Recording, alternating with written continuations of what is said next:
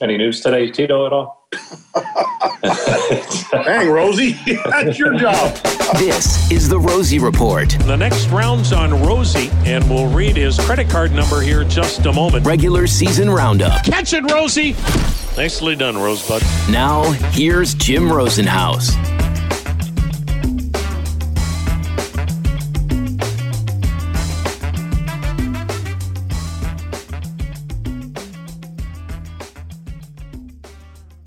It was a long, rainy, tough night at the ballpark for the Indians as they drop a doubleheader to the Detroit Tigers. First time they've been swept in a doubleheader by Detroit since 1977.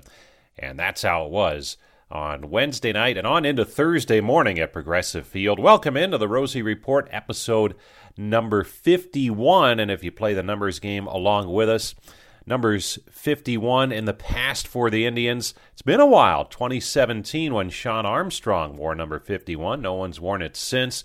Some of the others over the years, Mitch Talbot. You may remember Mitch in the starting rotation back in that 2010, 2011 range. And really, in terms of big-time contributors for the Indians, not much past that. And there really haven't been a whole lot of number 51s in Indians history. Well, on to the events of Wednesday. The Indians waited out a 2.5-hour rain delay and got their doubleheader in with the Tigers, but dropped two games, 9-4 and 7-1. And after Game 2, Terry Francona talked about the day. Tito, what'd you think of Logan Allen tonight? Okay. He's not terribly stretched out, so that makes it a little more difficult. He made some mistakes. I thought he made some good pitches. I don't know if he repeated them all the time. The last pitch to Haas was probably not a real good pitch, but his stuff was pretty good. And he, as he got into the game, he started getting his breaking ball over a lot more. Just made a couple of mistakes. How about Peralta for them? What did you think of him? I was a little nervous coming in the second game because he's really tough on right-hand hitters. And without Hosey's presence, that's a big difference for us.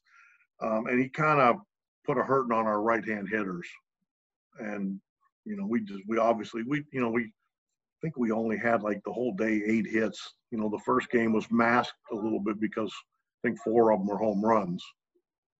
You mentioned Hosey. I saw him back in the dugout. He put on batting gloves and had a bat at one point in time. I take that everything came back all right after he got checked. He's unbelievable. He went over to Lutheran, got checked out, and they said he was fine, which we thought, but we just needed to get him checked out. He got back about halfway through the game, and he said, "I'm ready to go in." And we were actually going to let him hit for Chang in that one inning when Rivera struck out with first and second. He was going to hit for Chang there. Kid's unbelievable, man. Your bullpen has been one of your strong points for the team all season. You just chalk this up as one of those days for him? Well, I think when we, it's hard when you have to bring your two back-end guys in. They needed a pitch, and what you don't want to happen is a long inning or, I think it'll hopefully we have a lead tomorrow, and tonight's game will help both of them. I just think some of the lack of command or walks catch up with you sometimes.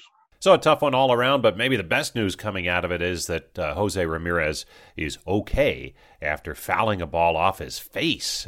You don't see that very often.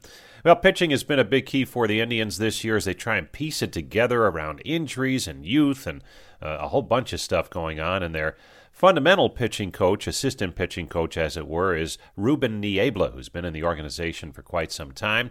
And Ruben stopped by yesterday to talk about the state of the pitching staff and what they're working toward with some youth, a big part of it. Ruben, you're explaining a little bit about how you've been worked into the system up here to take advantage of a great skill set. And specifically, what are some of the things that you do that can really impact pitchers at this level, especially some of the young ones?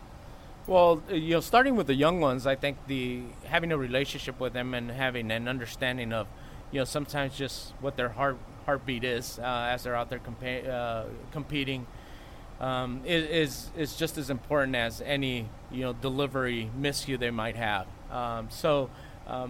You know, I think that overall it's, you know, being up here, you know, and as a fundamental pitching coach, if you may, you know, it helps me not only when I have a strong relationship with the players, but it helps also being able to be up here and them know that there's somebody that they've talked to in the past, maybe about delivery, that they've gone through some struggles that I was aware of. So it's been a pretty good transition, I think. Well, and I imagine this year more than any other, there's some big-time value in that because most of the pitchers here, I imagine you worked with at some point in time. Yeah.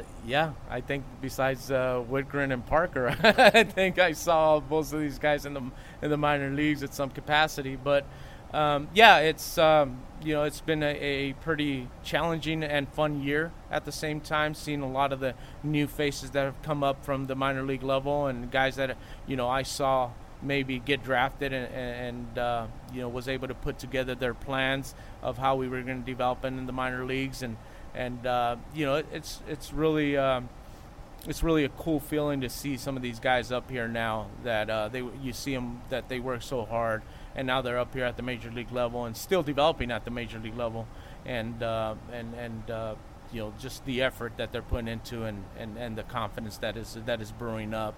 It's awesome to see.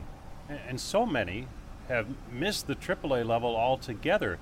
J.C. Mejia, a great example. I mean, he was in A-ball, and he's making that jump. And how do you bridge that gap for those guys? What are some of the things that maybe they miss that you try and catch up while they're here?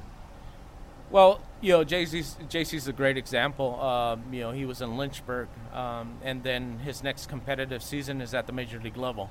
And that's not easy to do.